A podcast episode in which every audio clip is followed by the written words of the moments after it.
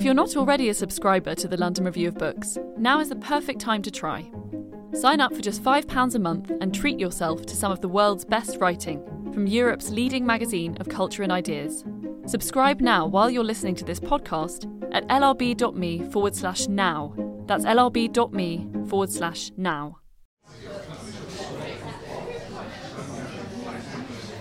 Welcome to the London Review Bookshop. Horacio Castellanos Moya is a writer and a journalist. He has worked as an editor for magazines and newspapers in Mexico, in Guatemala, and in his home country. He has published over 11 novels, five short story collections, and two essay collections. They have been translated into 11 languages, and currently he teaches creative writing and media in the Department of Spanish and Portuguese at the University of Iowa. With us from Cambridge, thank you, Rory, for coming. Um, he's a senior lecturer in Latin American literature and culture at the University of Cambridge. He's also written a book called Spectres of Violence, La Violencia, and edits the Journal of Latin American Cultural Studies. Muchas gracias, Horacio. Muchas gracias, Rory. Please welcome our guest tonight. Thank, thank you. Thank you very much.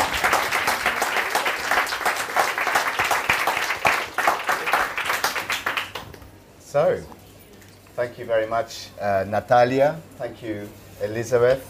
Uh, thanks to the LRB um, and to the Salvadoran Embassy, and especially to Marta Dueñas uh, for setting up this event. Thank you, of course, to Horacio for, for coming. Uh, it's a real great privilege to be here with you, Horacio, on your first visit to London. Uh, it's really great that you've made it down from the cold northern climes of Stockholm to London's sizzling tropical inferno. um, but it's a particular honour for me uh, to be given an opportunity uh, to talk with you today about your work, especially given how much I've enjoyed reading it uh, over the last years. I think your work has been seminal in so many ways, uh, not only in its reinvigoration of Central American narrative, a narrative which, sadly, for many of us uh, who teach Latin American literary studies or cultural studies in the UK, remains relatively unknown, I think.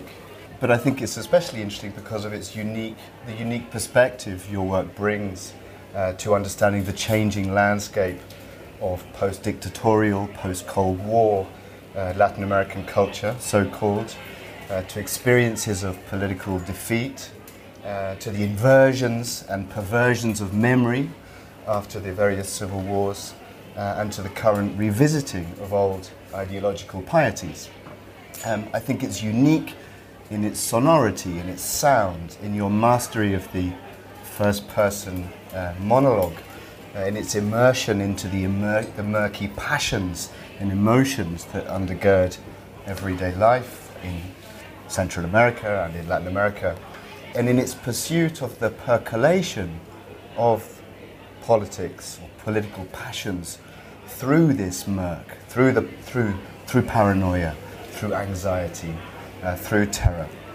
So, uh, as we agreed, uh, rather than dwell at the general level uh, so as not to run the risk of uh, going straight into asking you to become a representative of El Salvador, um, as is often the case when a Latin American writer comes to, comes to Europe. Um, I think we should proceed, as we agreed, to talk uh, straight away about your novels. And I'd like to start asking you about insensatez, senselessness. So, senselessness was the, the first of your novels that I read, and no doubt the first of the novels that many of you, those here will have read in translation.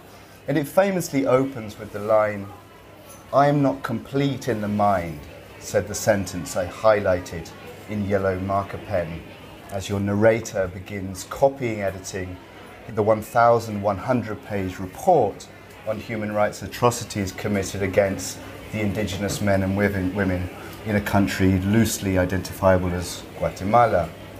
Uh, these words, the words of a Maya Quiche man who's seen his family butchered by the military, haunt the narrator and progressively augment his sense of his sense of paranoia, his sense that he too is not complete in the mind. And this, of course, as you remember, develops into a full blown paranoid hallucination or trip. So the question, I'll get to the question, I promise. The question that occurred to me uh, as I watched this very subtle interplay uh, between individual and a collective uh, perspective concerns the question of the text's direct or indirect revisiting of a testimonial writing tradition from Central America, and specifically the traditional Rigoberta Menchú, whose testimony of 1983 uh, famously aligned her story with the story of all poor Guatemalans. So, to what extent do you think senselessness, insensatez, builds on this testimonial tradition? To what extent do you critique that tradition or reorient its thematic and aesthetic concerns? Ahora sí le doy la palabra. Por fin. Muy paciente. Oh, yeah, yeah. No, I'm very patient. Thank you, Rory. Uh, thanks for being with me here. Thanks to the bookstore, to Natalia. Thanks to Elizabeth and the embassy, St. Francis, the Institute, Instituto Cervantes that have, has supported me all around the world, I would say. Testimony, Central America, fiction. Let's say that uh, both. You, you asked me if there is a kind of critique and a kind of reordering. Reordering, yeah. Yeah, both. Both because um, all these magnifying ideas about Central American testimony were, were important at this time. But testimonies are all general. I mean, Xenophonte wrote Anabasis 500 years before Christ, and that's a testimony, Yeah, right? yeah. So, but I think that um, there was a kind of trend by scholars, mainly in the US, uh, saying that uh, testimony was the new genre. Yeah, yeah. Fiction was dead, the novel was dead, and the new literary phenomenon coming from not only Central America, because that came from Cuba in the beginning, Yeah. right? Uh, biografía of Cimarrón, Manuel Yeah. Barnet, Canción de Raquel. And so, so of course, I could not be, I could not agree with that idea of fiction is dead or, or, or novel is dead, and now Central America is going to be represented by testimony. I think that all political actors have the right to express them, their position, their experiences, their, their idea of the world, how they think that what happened to them has been important. Yeah.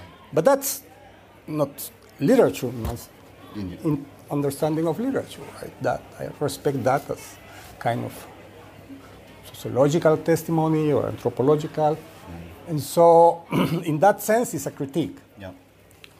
But in the other sense, it's a reordering. Why? Because I use them. Right? Of course, uh, the, the book is based in a real terrible report the report of how the armed forces of Guatemala kill thousands indigenous population, right? I mean, 44, 442 massacres, right? And you read the report, you get completely shocked. But when I read the report and when I took the sentences from that report, that six years later, when I found that not a book, I decided, oh, this is a novel. I, I used them. I was shocked by the report, and I think that, but I said, I have, I'm not going to use this. I'm not going to have my fiction book to go into the political debate in mm-hmm. Guatemala. Mm-hmm. It's- And that's why the word Guatemala doesn't exist in the book. Mm-hmm. Of course, if in the first page I say Cakchiquel Indians, you know that I'm talking about Guatemala, Yeah. right? But Yeah. there are these contradictory messages at the Yeah. same time. So it's both. It's a critique of the idea that fiction doesn't exist and testimony is the new genre or was, I mean, Yeah. because that collapsed afterwards. And I talked about this with one of um, the main brains on the back of that Yeah. was um, a, a professor in Pittsburgh, uh, and I mean he he, he he was reading Bolaño by the time. Yeah, yeah, yeah, yeah. so so no, novel was there, right? Yeah. So, um, but Was this John Beverley? Yeah. yeah. Who makes this claim, doesn't he, that there is no, litera- no literary quality at all? The claim was that this would bypass, Yeah. would do away with literature. Yeah, yeah, And yeah. it seems to me that you're recovering as literature, the very experience, the terror of reading. Yeah, to bring it, I mean, the experience of, for me, the idea of literature is to you bring everything, all the collective, collective experience to your personal experience, your personal emotions, your personal thoughts, and uh, your personal way of facing life, right? Yeah. And so, and that that's how you create characters that are dealing with that. But I, as a fiction writer, I'm less interested in the historical truth of what is happening there than in the subjective truth that the character is facing, right? That's right. I mean, and what I, I mean, I really found very suggestive was the words "I'm not complete in the mind," uh, along with these disjointed, fragmentary witness statements that your narrator reads. They, they, they capture the senselessness of violence. So violence is the way it exceeds rational, ideological motivations, but they're also perhaps perversely, ripe, full of sense. And you try to capture the, that richness of sense, the, re- the psychic remainders, the traumatic resonances, and you make another book out of those, those excesses. Yeah, because it's, it's more than that. It's, mm. it's another culture, another civilization that is there. That Yeah. the, the character that is the narrator doesn't get. Yeah, that's right. You know? And so, but he's not aware that he doesn't get it. Yeah. He's just getting the consequences of how this culture and this civilization was repressed or has been repressed for so many centuries. Mm. Right? So I was going to ask about his not getting it because halfway through the book, he imagines that he might he's going to write another book. This is the story of two books, isn't it? The story of the Comisión de la Verdad, the Nunca Más, and then the story of his own book, which would speak from these excesses. And he he starts to write it, but he can't finish it either. But he, And I wonder no, whether that was he, he, he, doesn't start. He just thinks that who, who is going to be interested in another book about killing Indians? yeah, yeah. right? That's what he says, right? I mean, so I'm not going to do it. Yeah. So he's very cynical in that, mm. right?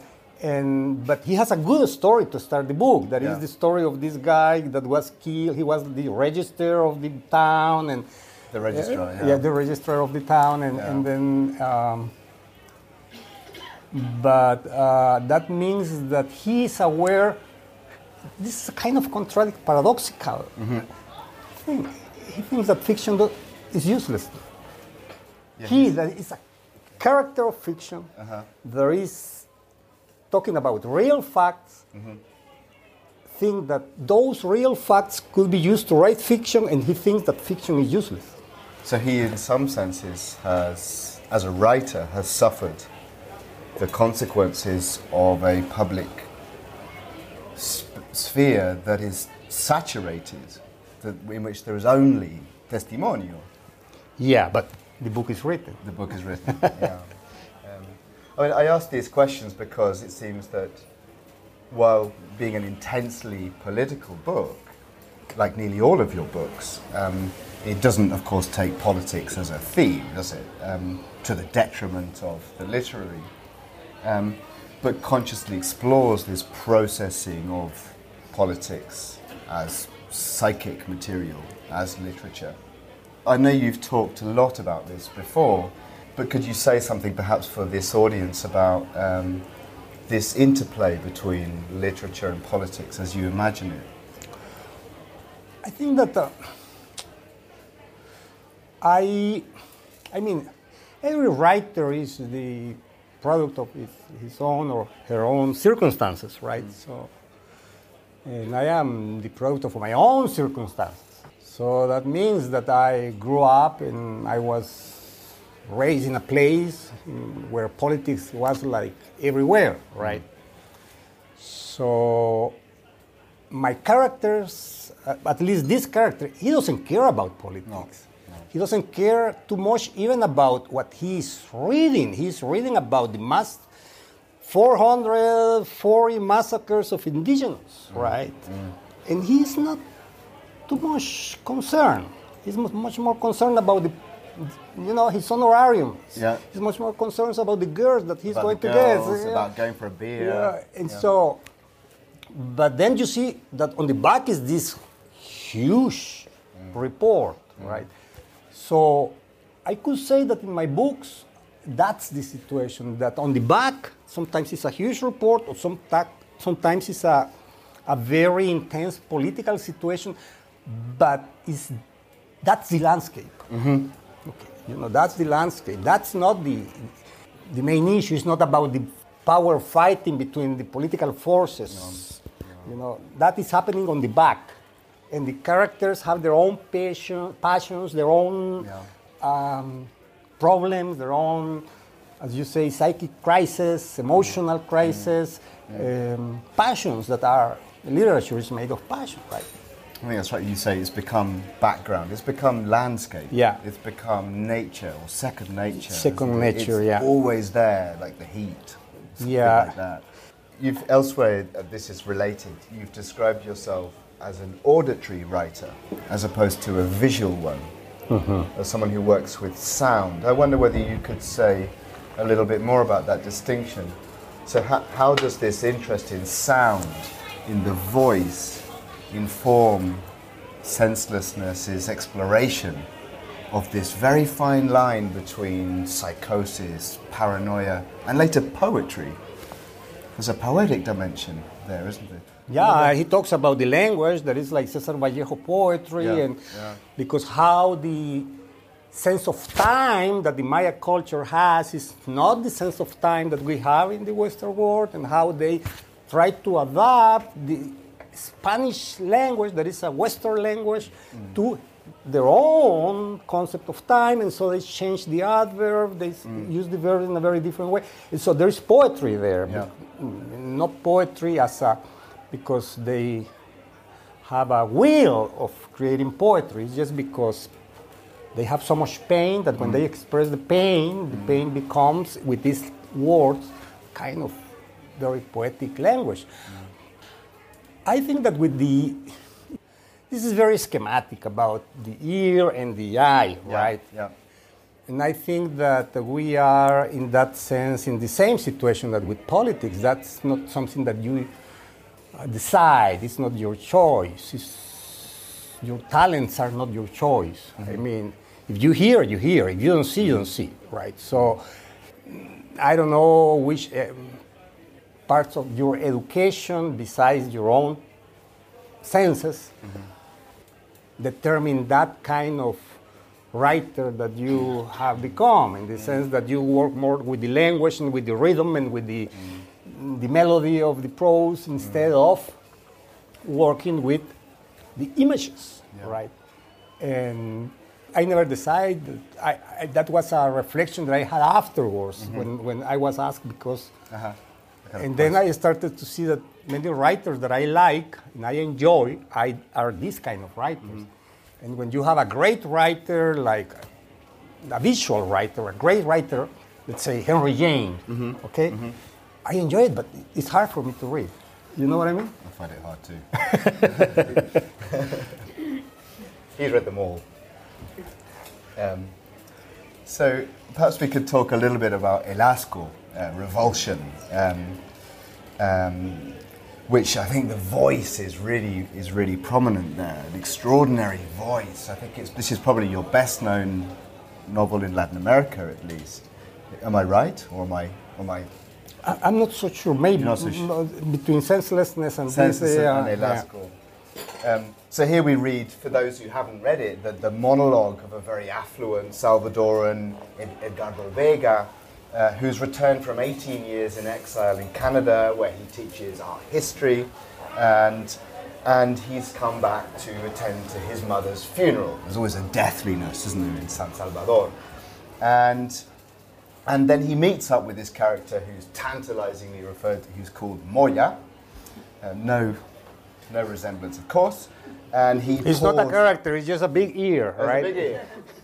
and he pours scorn on the people, the politics, the customs of El Salvador, on the corruption and the violence of the left and of the right, on the nation's poverty, on its criminality, its lack of culture, on the objection of its privatized institutions, the contamination of its landscapes, and even on its music and food.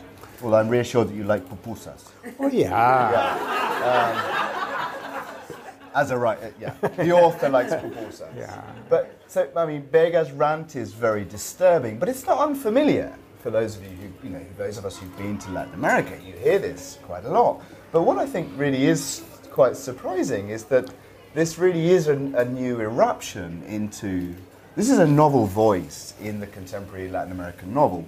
And that we talked a little bit about, about Fernando Vallejo. He think, I think it's actually quite different. But with the exception of Vallejo, I haven't heard this kind of roar uh, in, in literature for, for a long time. Um, so, related to this, the, the Guatemalan novelist and critic Arturo Arias um, sees the novel as the expression of a kind of post war disillusionment. And for the Salvadoran critic and artist, and I think your friend, Beatriz Cortez, we'll leave that for later, um, sees this as the novel as emblematic of an aesthetics of cynicism, uh, also pre- present elsewhere in Central American fiction. But my question is um, is Edgardo Vega's hatred of the nation or of nationalism, is that really an expression of post war disillusionment, or does it originate elsewhere? You know, the, that book is a well, that book is a problem. But um, It caused you a lot of problems too, didn't it? yeah, no, but the book is a problem. Let, Yeah. Let's forget my problems, but the book is a problem because you can hear so many different things about the book. I have a friend that is a very good reader. I mean, a very intelligent guy. He says that that book is a kind of love song to El Salvador. Uh-huh. You Yeah, know? and and I was, you you get only, that, hate, right? you only So- hate where you love. yeah, a yeah. So, but of course, um, the book represents um, historical period, and that's what you were talking about, in the sense that the book um, represents a kind of disillusionment with the new transition to democracy in El mm. Salvador. And I think that um, what happened is that transitions, there was a Chilean politician called Luis Maira who used to say that transitions are gray, Great. you know, revolutions are epic. Mm-hmm, mm-hmm. You know, so when you have revolutions, you have epics around. Rupture. Yeah. But transitions are great. I mean, it's just happening. And so, in the impression is that in this book, there is a kind of frustration, a kind of disenchantment with the idea that the country was going to change in a cultural way. Uh-huh. You know, because the country changed in a political way. Other way otherwise, uh, the war had kept going, right? So the country had peace courts, you know, peace treaty. I mean, There were hopes um, there, there is, uh, yeah, and there is all, all the, f- let's say, all the elements of democracy work in a way Mm. bad or worse or better, but they are there. Mm-hmm. Independence of power, alternativity, uh, you know, independence of uh, electoral commission. All these elements are there. Yeah, yeah. But that doesn't mean that in the cultural way the country changes. So I think that that's what is in the book. Yeah. That's the main like, and that's logical because you can push a political change, but to have cultural change changes you need generations. Yeah. You know, the, the timing of culture and the timing of politics are completely different. And the timings of literature are even They follow different, yeah. so. And I think that is, is, is that what you can find there. Because when I, I left the country, when I published that book, then I came back and people talked to me and said, you have to write the second part and, and whatever. And, and you know, there are these things that you didn't put in the book. You have to. You didn't criticize enough. and so I say it's done, right? Yeah. It's like, Yeah. So there's it, it's interesting because there's di- so there's there's disillusionment, and that's not the same as cynicism. oh no, nothing, to, nothing to do with cynicism. Yeah. No, I It's- think that this theory of cynicism is a little bit like something not Mm. completely accurate, I Mm-hmm. would say. I, there is an article by a Spanish scholar that is in Texas, and he wrote about my books, and it, the title is the, the Question of Cynicism. Yes, Alberto. says, Alberto, yeah. And he says, yeah, he well he critiques that. Yeah, idea, he says this it doesn't work. Yeah, because It's, it's not the it's not the main mm. point, right? I think that the main point is that in my books, as in books in many in other writers of my generation, is a permanent critique on power. Yeah, yeah. Well, that's right, and there has to be some kind of belief for there Yeah. to be a critique of power. Yeah. And and I think what he says there is one thing is to is to assume a cynical voice, and the other is to frame it. So I was going to ask about the most interesting character for me is Moya, who says nothing. It's an So ear. Is that ear is that ear complicit, or is that is the silence of Moya? Does that express dissent, or is it is there a kind of grey zone again? It's both. Yeah. It's both. Yeah, you know, it's like. Uh, first of all, let me explain to you a little bit how this book was written. Yeah. because sometimes you understand a little bit about that. I mean, I started to write this book without knowing that I was writing a book. Yeah. I just started to imitate Thomas Bernhard's style Yeah. Uh huh. Oh? Yeah. because I had to go to a family reunion that I didn't want to go, and I felt like. "Ugh." And I was in Mexico, and and, He's a pretty good companion for that kind of event, right? and so and, and I started to write this. How long could I write as Thomas Bernhard? I said because I had been reading Thomas Bernhard book in these amazing translations that you have in Spanish. Uh, there is a. Do you remember the name of the translator? Don Miguel Sáenz. His this greatest translation that he has, right? That the- because I read Thomas Bernhard in English and it's, it's a little bit lost Yeah. Yeah. but in Spanish it's like you know Yeah. Has more has more punch. has more punch and this way of playing with language, taking language to the limit, Yeah, right? Yeah. And so I said, how can I do that, right? So it was an exercice de style. that's how it First of all, started. Yeah. yeah. Like a, again, I even finished it. I wrote it like in two weeks, and I even finished it, and I put it in a drawer, and I didn't know that was a book. Uh-huh. Because for me, was that was Yeah. like an Yeah. Style exercise or whatever, right? Stylistic exercise, and so, so. But then I understood that uh, the fact that I don't think doesn't mean that the book had ideas. You know, and so there were many ideas on the book that were representing my state of being of the time. That was that the state of being of the feet. Of, the being, feet. yeah, of being like because I was out of El Salvador, the projects in which I had been for the transition were gone for me. Yeah. I didn't have uh, a project for going back, and so what for? And So this was the this is the period you narrate in some ways in the dream of my return.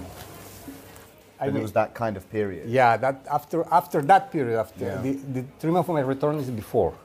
Of, Oh, it was before that. Before, Yeah, 90, yeah, before yeah. 91, and then uh, this is after 91. yeah, this book was written in '95. Okay. Yeah. Yeah. By the end of '95 was started the last day of '95. Yeah. Yeah. Um, perhaps to change to talk about some other novels that people here uh, will have read. I wanted to ask you about two novels which I think explore, again, the aftermath of the Civil War in Salvador in very striking, unusual ways. Uh, and the first is Diablo en el espejo, She Devil in the Mirror, and the second is El arma en el hombre, The Weapon in the Man, which I don't think has been translated, but.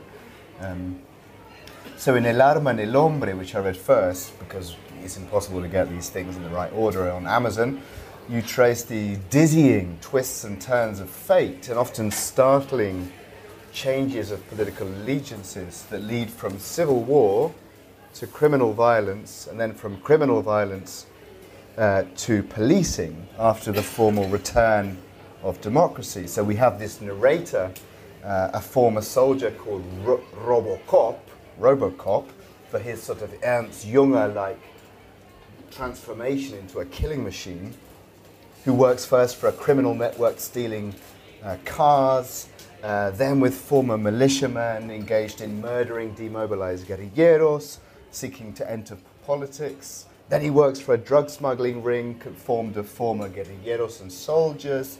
Uh, and then finally, he's captured by the US and given a second chance to work as an undercover agent for the DEA. Yeah, everything comes to the beginning. That's a, but that's a pretty powerful indictment of the, the happy story of democratization, isn't it? Yeah. yeah. That so many nations were embracing in the 90s, Chile and Argentina and now Colombia, this the story of a kind of a tragic circularity. Um, so, is all power, in the final instance, kind of criminality by other means or pure force that just changes its masks? There are two layers in that book. One is that that you mentioned about how violence was recycled, mm-hmm. right? Mm-hmm. So it's how you recycle violence. And that's very easy to understand, and that's what we have in Central America right now. I mean, um, a violence that has been recycled. Why? Mm. Because the state, the institutions, the society doesn't have the tools to deal with people that were involved in the conflicts and mm. then mm. The violence that they learn to, mm. do to, I mean, becomes their only tool to survive, for saying something. That's it's the only survival, job. isn't it? About surviving. Yeah. And so that's, um, that's there. And, but there are other layers. The other one is that for me, that's, you were talking at the beginning of this conversation about my critique of testimony. This is the book, uh-huh. testimony. Yeah. Because testimony is telling the truth, right, of good people, how good I was, how bad my enemies are, how bad they treated me, yeah. how good I did, yeah. how truthful I am, how much truth is on me, yeah. and believe me. And so, but this guy is the bad guy. Yeah, yeah. And he's not trying to convince you of anything, Nothing right? Because, um, and, but he's not too aware of anything either, no. because he doesn't have emotions. No. Because he's a killing machine, right? So, so this is the other layer, and the other layer is language, because. Mm to create that character for me was a kind of uh, tour de force in the sense that could have nothing that belonged to my own world, mm. you know, in the way how I understand life, sure. right?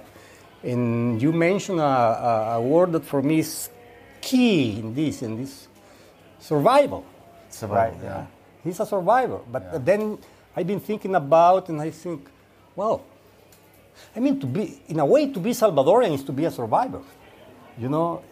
I think all of your characters are surviving by any means. Yeah, because possible. everything around is so hostile. Everything around is so that it doesn't matter. It has to do with politics or what, whatever.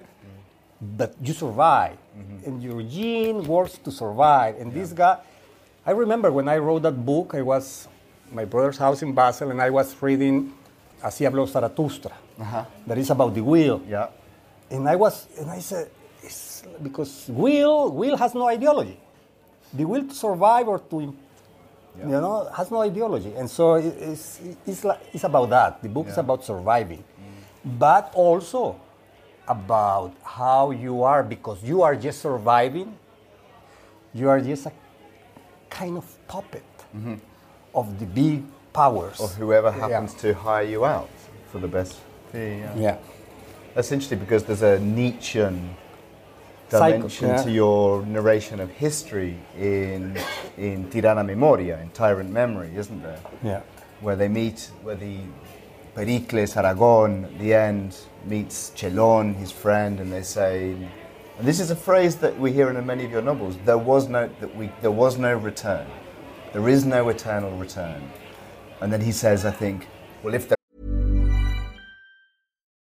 As humans, we're naturally driven by the search for better. But when it comes to hiring, the best way to search for a candidate isn't to search at all. Don't search, match with Indeed. When I was looking to hire someone, it was so slow and overwhelming. I wish I had used Indeed. If you need to hire, you need Indeed. Indeed is your matching and hiring platform with over 350 million global monthly visitors, according to Indeed data, and a matching engine that helps you find quality candidates fast. Ditch the busy work. Use Indeed for scheduling, screening, and messaging so you can connect with candidates faster. And Indeed doesn't just help you hire faster. 93% of employers agree Indeed delivers the highest quality matches compared to other job sites, according to a recent Indeed survey. And listeners of this show will get a $75 sponsored job credit to get your jobs more visibility at Indeed.com slash podcast. That's Indeed.com slash podcast. Terms and conditions apply.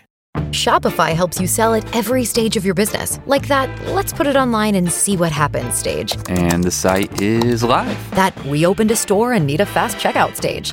Thanks. You're all set. That count it up and ship it around the globe stage. This one's going to Thailand. And that, wait, did we just hit a million orders stage? Whatever your stage, businesses that grow, grow with Shopify. Sign up for your $1 a month trial at shopify.com slash listen. There is an eternal return, that would be a really sadistic punishment.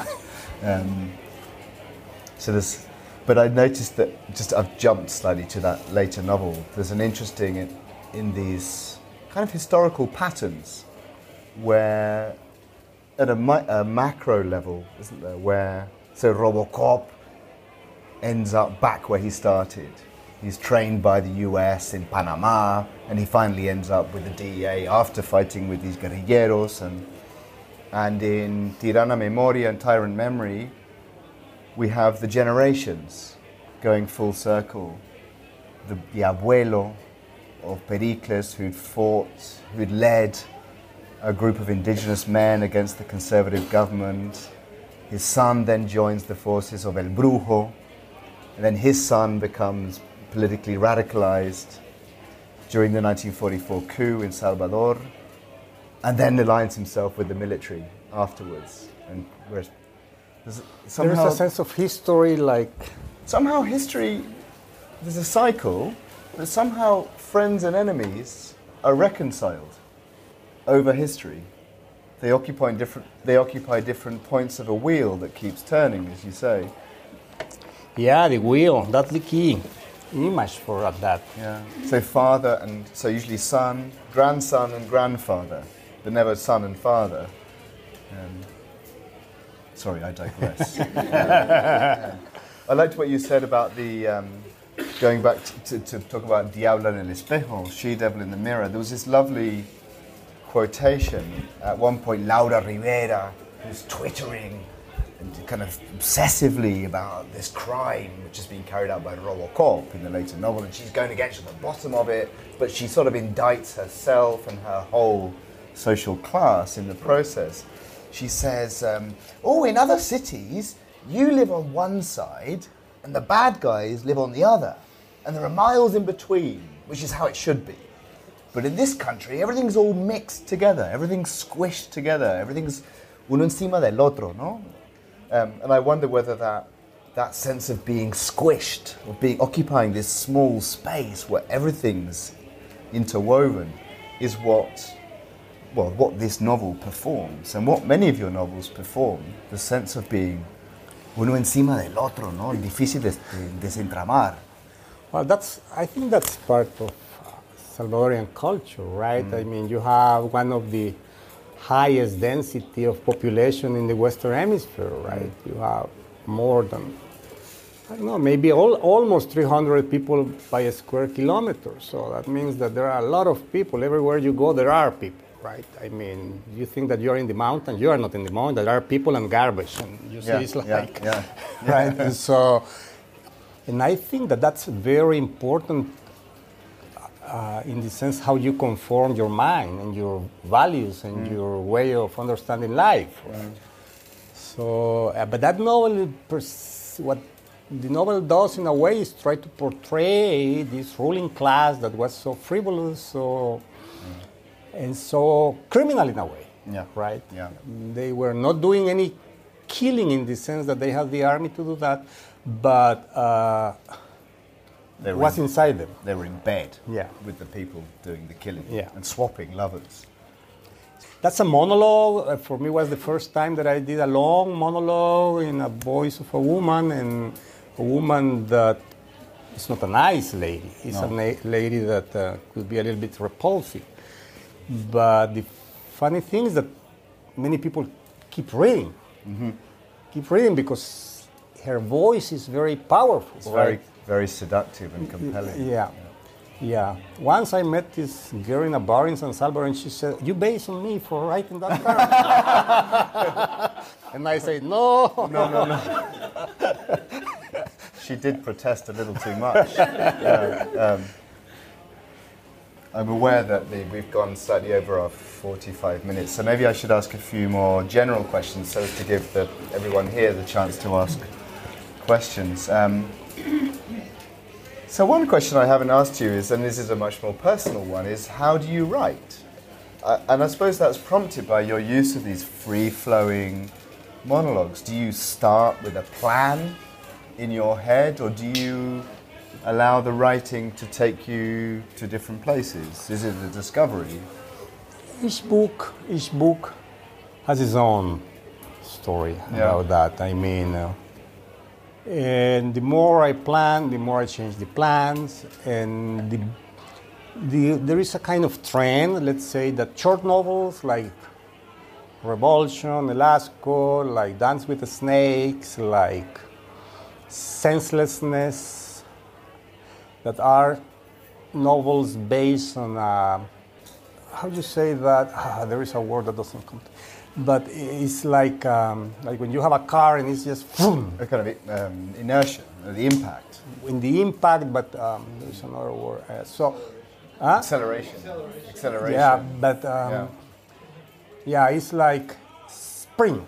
Uh-huh, like a- Okay, it's like it's like when you run 200 meters or 100 meters. You don't have time to do any kind of speculation, right? You just run. yeah, yeah. right? You run. You don't have time to say between the 50 and the 60 meters, I'm going just to go a little bit low, Yeah, and then in the uh-huh. 60, I will go. No. Yeah. You run. You run. Right? Yeah. The whole time, full. Mm-hmm. But if you run 400 meters, maybe it's not like that. Uh-huh. And if you run 800 meters, it's not like that. And if you run a marathon, it's completely different. So books are like that in a way for Mm. me. So books that are just 100 or 200 meters are like, there is almost no plan, just two pages with some Mm-hmm. notes, right? But uh, Tyrant Memory took me like a life, right? Uh, or I don't know. It's a very, um, very different novel. It's very Yeah. ambitious in its historical sweep, isn't it? Uh, I mean, it, and it's a, it's a novel that thinks about history. It brings together two very different experiences of history. And, and besides that, there are these. Afterwards, I understood that there are like two blocks of novels, right? Because there are these novels like El Arma en el Hombre, The Devil in the Mirror, or um, Senselessness, Revulsion, that are novels that were written between the late 90s and the beginning of this century. But, but then there are the other group of novels, Tyrant Memory or The Dream of My Return, that belong to a family saga, right? And so, and that's, um, that makes a little difference in the sense that there are some characters that come from the saga that suddenly I say, this, this character must be developed, must be, I, I have to work with him, right? Or with her. And so it's like another kind of, of, of experience. I know you have. I mean, there's the family saga of the Aragones. Yeah. But I, I, also felt that in some of the shorter novels, there were there were fa- there was a constellation of a kind of growing family saga, which was also a national saga, because you take characters from one novel, you then tell that story. There's Yeah, it's Does not a concept of saga. In the in Sure, the- it's a in different- the- yeah, okay. It's like a group of novels, right, that Yeah. are related with and different period of history. The 40s, that was the dictatorships and the fighting against the dictatorship. The 70s or the 60s, that was the war between El Salvador and Honduras. That Honduras, yeah. that was very important because um, most of the problems that uh, the civil war in El Salvador, in a way, came from that situation the- because all the the- Salvadorians that returned to to from Honduras, and that's in Desmoronamiento, another novel that is about the family. And then I have the, in this Tyrant memory have has the 70s, Uh-huh. and then the beginning of the war that is La Sirvienta y el Luchador, right? The, the month where Monsignor Romero, Bishop Romero was killed, right? And then afterwards you have the, the, the 90s, the post-war. So that's why when this aspect about cynicism of the post-war is just like this. It's a tiny fragment. Yeah. yeah. Because I think the there are moments of great humanity in Tyrant Memory, and there are moments of great comedy. yeah? And then you've got this very tragic vision at the end, um, where we see another instance of these reversals and inversion of family allegiances. I was thinking of I was, I was thinking of Karl Marx actually when he says. Hegel says somewhere that history repeats itself. He forgot to say first time is tragedy, second time is farce.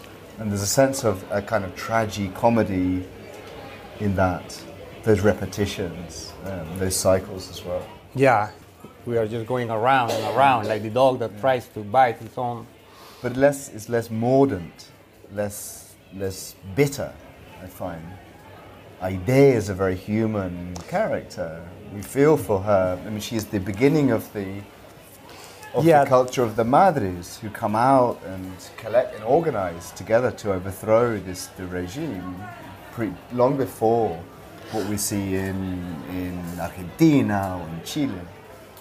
Yeah, that, that novel is the novel um, in which I have more common sense characters. I mean, m- more normal. They're not mad. Yeah, Yeah. not very crazy, drink- delirant that are in the other ones. They don't right? drink very much. They don't, and they are. Haydée is Catholic. Yeah. Haydée is a very family lady, and Yeah. Haydée is uh, very traditional. And Yeah. so for me, it was like um, experience to go into other kind of world right, in that sense. Perhaps, um, perhaps we should open up the floor to questions.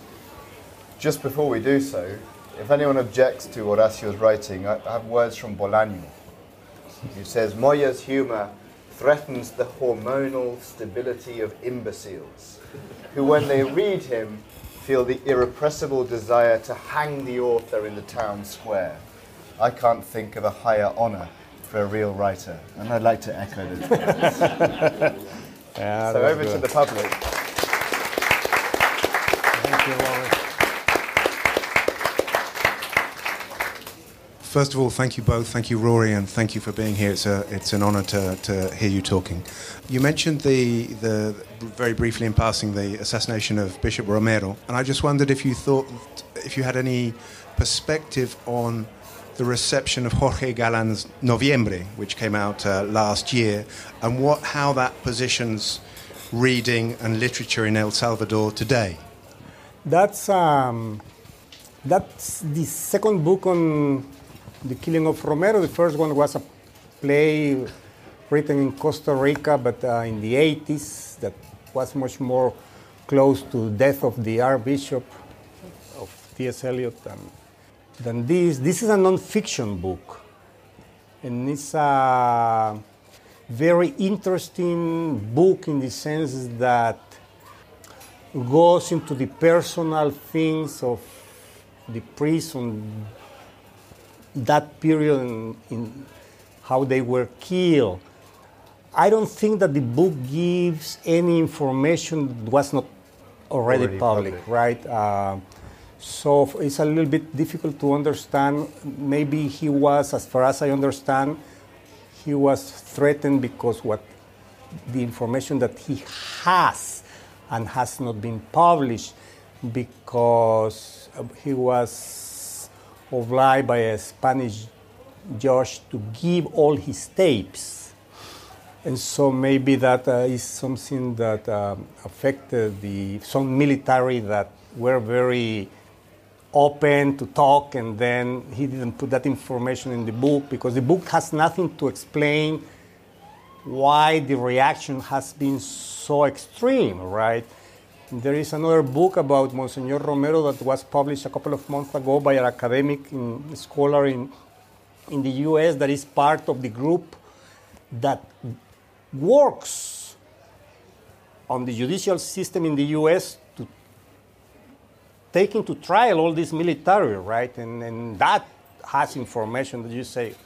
So I think that the, in the literary way, is good, the book is very positive because reminds to young Salvadorian writers that we have a kind of history where if we had kind of Shakespeare, we had all the tragedies there. You know what I mean? We have Roque Dalton, we have uh, Monsignor Romero, we have the Jesuits, we have the, the because Galan is not Monsignor Romero, it's about the Jesuits, and we have uh, the killing of, of Marcial, that was a commandant, that was a killing that is just a tragedy. You know, yeah, yeah. Salvador is full of tragedies, right? And this, but very, very, very concentrate material for, for writers of tragedies. So I think in that sense it's very positive and, and it, because there are plenty of material in our country to, to, to, to talk about real history. Hello. Can you comment or reflect on your life experience during the war in El Salvador? One time to get is what made you write what you, what, what you have written? You know, what is your experience? How, how long do you live there? What violent experiences do you have? What is your... Yeah. Um, let's say that I was out of El Salvador during the whole Civil War. So that's why I don't write about the Civil War. There are no novels about the Civil War in itself, about the, the war, the combats, the something that, uh, let's say, some equivalent of war books about with characters that are fighting, that are in the middle of the war, because I didn't have that experience. So for me, it's quite difficult to go into that. But the 10 years of the Civil War, I was most of the time in Mexico City. And of course, a, a Civil War is a, it's like a kind of maelstrom, right? That uh,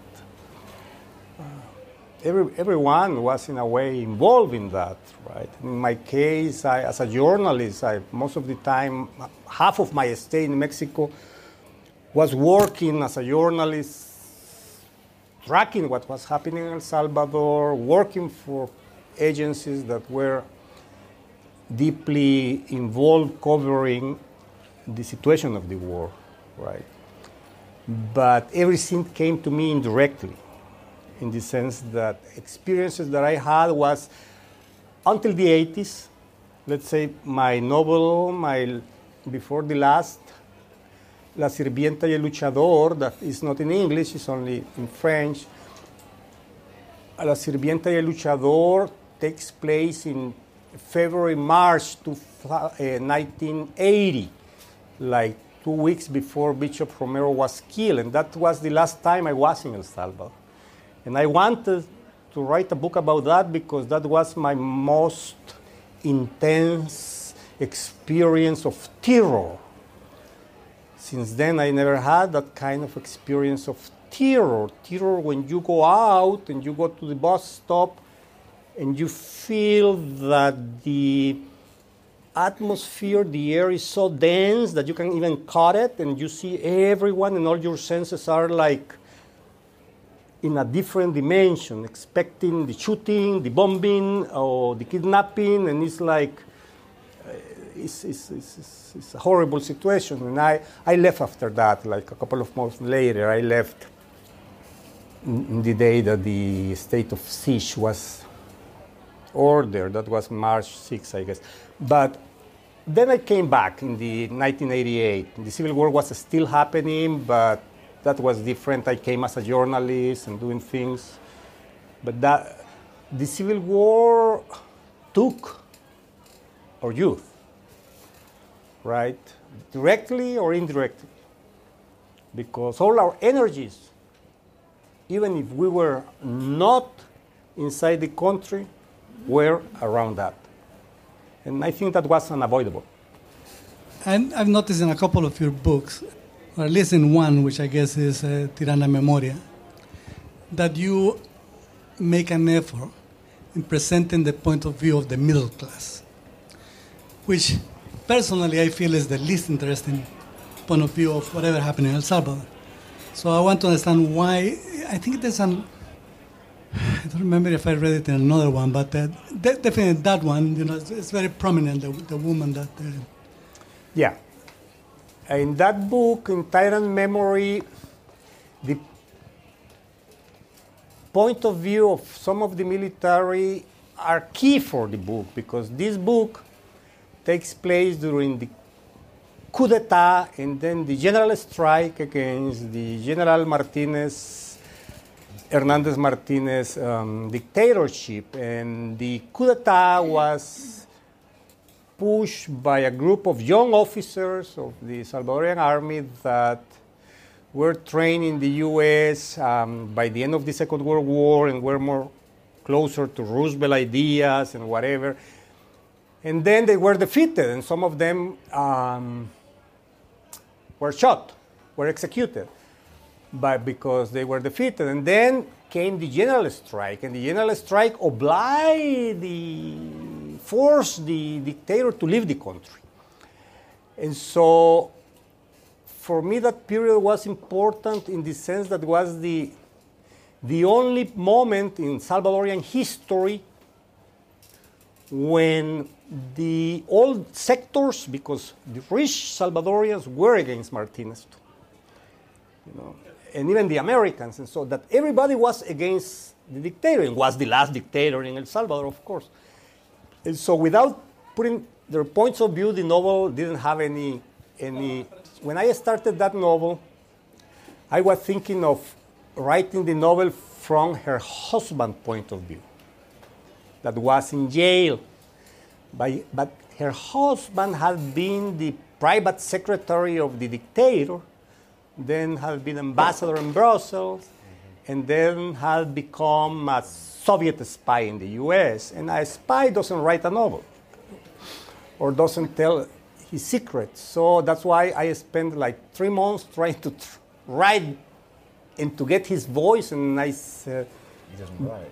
there is no way that this guy is going to give me his voice because he's a spy. So, Unless you he's under hypnosis. yeah, and then uh, and then I said I will tell the story f- from the point of view of his wife, and that's how I ended up writing.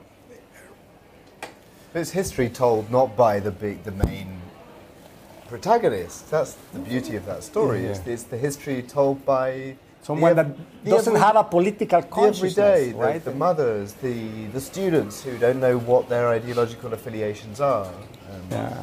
and the fisherman who takes them to the island, who doesn't know what the hell they're doing. We all had a, a very strong political view and participation in a sense. So they were not real bystanders. You know, you you cannot have a real witness outside the story in that period in El Salvador, I think. Would you say a little more about your relationship with Thomas Bernhard? Well, that's um, something that happened many years ago. I, I have some. I think that I have some facility to imitate. It happened to me when I was a young poet that I started to write as Cesar Vallejo. That's why I left poetry. Uh, and You can't get much better, can you? Oh, you need to suffer a lot to write that poetry. And, and then I was in Mexico and I had these Guatemalan friends. The book is dedicated to him, and he used to steal these books from Gandhi bookstore and, and gave the book to me, right? You have to read this, you have to read this. And so and I started to read this guy, and I really enjoy his. his Was this Ulises Lima? No, no, no, no, no. He stole books from the Gandhi, didn't he? Oh yeah, yeah, but that's Bolaños. Yeah.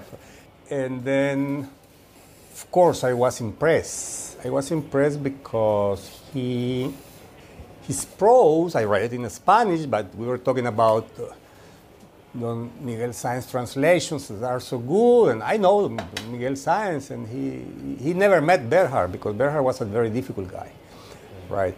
Even his Spanish translator, that was the first translations were made in Spain before France, before the U.S., and he never. He all the two times Don Miguel Sáenz went to look for Bernhard to the hotels where the appointment was, and he had already left, right? So he was a difficult guy, of course. And I was impressed by his prose, of course, by his rhythm, by his sense of music in the prose, because I think that the principle of the fugue is the base of that prose, right? So you know, someone that has studied music can get that idea of how the repetition becomes in a different motive and how you are moving from motive to motive. And then at the same time, the poison. Yeah. yeah. Right. So you have this music here and the poison here, right? So for me, Bernhard is like the cascabel. You know, is the music, shh, and then the bite, right, that kills you. I like that. So I, I, I, I read him with that um, passion, interest, and then, and then I, of course, I got intoxicated. Yeah. And because I got intoxicated, I wrote that book that you were talking about. So it was a purge. Yeah, I said I have to get rid of this guy, right? Yeah, Sure. yeah. And I wrote that book, and I have never read him again since then. Don Horacio, em, eh, yo soy del Salvador. Mucho gusto, un Mucho placer. Um, I've been here in London for about 10 years now, and I had an opportunity a few months ago to write something for a publication in El Salvador. I showed it to a couple of people in El Salvador, and um, they kind of made me feel like I was a little bit out of touch because I was not living in El Salvador, and some of what I was writing was about El Salvador. Do you ever feel that way, a little bit out of touch, a little bit like perhaps you feel like you shouldn't write about El Salvador because you don't live there?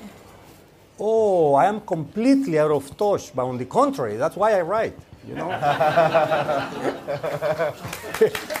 because, uh, because what I write is based on the memor- memories that I have of that, on the impressions and how that country wounded me, how that country affected me. And so I have still enough material to write. I'm not writing about contemporaneity in El Salvador. I, I'm not too much interested in what is happening right now in El Salvador because um, it's not my, my interest right now. And so, of course, if I go there, I feel like an alien, like if I have come from, and, but I'm not writing about that. I'm writing what I'm writing about 30 years ago, 25 years ago. Journalists are writing about what is happening. And I read that, and I read what is happening with the gangs and what is happening with the political situation and what is happening, eh, all the problems that the country has. And, and I could say I won't, I won't write about that, you know, because it's not my task. There will be young writers have been wounded by the situation that they are facing right now there, and they will do it better. You know, I don't write by references. I don't write thinking, oh, this is a great topic. You know, I will go into the gangs because that's a topic. I don't write books like that. A, a book has to be here. And that has to be, in a way, related with some kind of experience that I have, something that has wounded me, that has affected me, something that has created a energy in me. And so that's why I, I'm not worried about that. I'm worried about other things that is important in your question for me as a writer. Because if you are uh, someone that is into social sciences or someone that is into contemporary studies, of course you have to be very close, right? But um, fiction doesn't work that way. I could write a novel about the the revolution against General Melendez in El Salvador in 1990, and, and that will be a novel, right? And I don't need to be there if I had something that pushed me to do it. But there is the problem of language. And that's a problem that a writer has when a writer lives in a country where he doesn't deal daily with his own language, right? Or deals in a very flat and standard way. And so, in that sense, uh, there are concerns because language is alive and changes like this, right?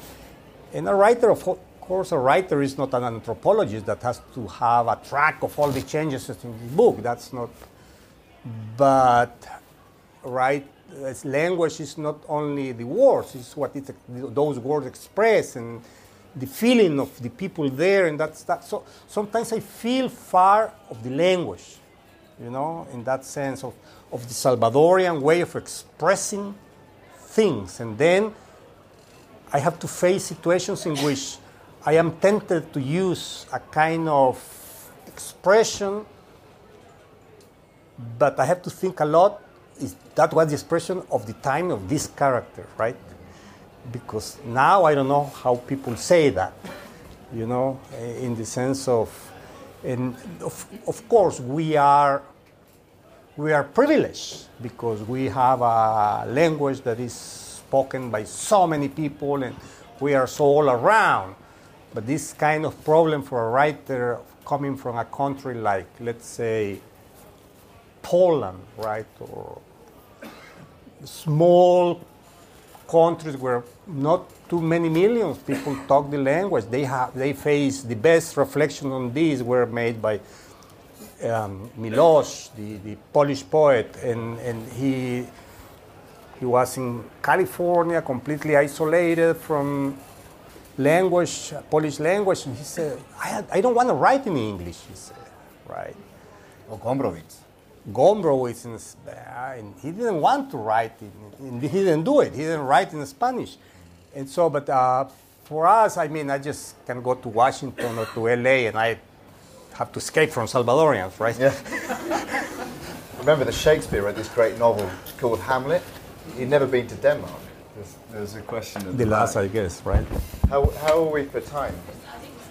One last question. All right. Um, it's a bit of a follow up question as well, I guess. You've talked about how not being in El Salvador has shaped how you write. What about talking about the places you have been and how it's affected? Uh-huh. I guess I'm particularly interested in Mexico and Mexico City, which you've alluded to, which strikes me as a particularly having its own particular literary sort of ecosystem, which is very know, full of writers and full of exiles from all over Latin America. So, could you talk a bit about that, how that has also shaped your writing? At least three or four of my novels take place in Mexico City, right? So, my until now, until now, the books that have been published, let's say that the geographical region goes from Costa Rica to Mexico, right? And so the characters move around those countries, and the novel novels take place some of them part in El Salvador, part in Mexico, some of them part in Honduras, part in El Salvador, some of them part in Costa Rica, part in Mexico. But that has been my region in a sense, right? But I have not been living there for the last, let's say, 12, 13 years. That has started to affect me in a way that I am thinking much more about other kind of diasporas, Right? I'm not going to write a novel about Americans, or I'm not going to write a novel. I spent two years in Germany about Germans as Germans, right? And I think that in this sense, I, I have mentioned this before that there are two kind of writers. Uh, this is schematic, but works. I mean, there is the writer from the metropolitan powers, from the empires, that they go to different places and they write on those places. Or Graham Greene, or Paul Bowles, or You know, writers that they move and they have the setting in those countries, right? But then you have the writers from the dominated periphery countries, like Joyce in Ireland. Mm-hmm. Right? So that was a periphery, that was a kind of colony. And then he just, it, it doesn't matter if he was in Zurich or if he was in Paris, he just couldn't stop writing about Dublin, right? And so, and I think that in a way, for me, has been like that. It doesn't matter where I have been, I've been moving in that region that is called like Mesoamerica, right? That is from Mexico to Costa Rica. Mm. But I don't know what comes next. Life in the middle. yeah. So I think I think we're going to draw to a close now. So I think we should give Horacio a, a great round of applause and thank you very much. Thank you.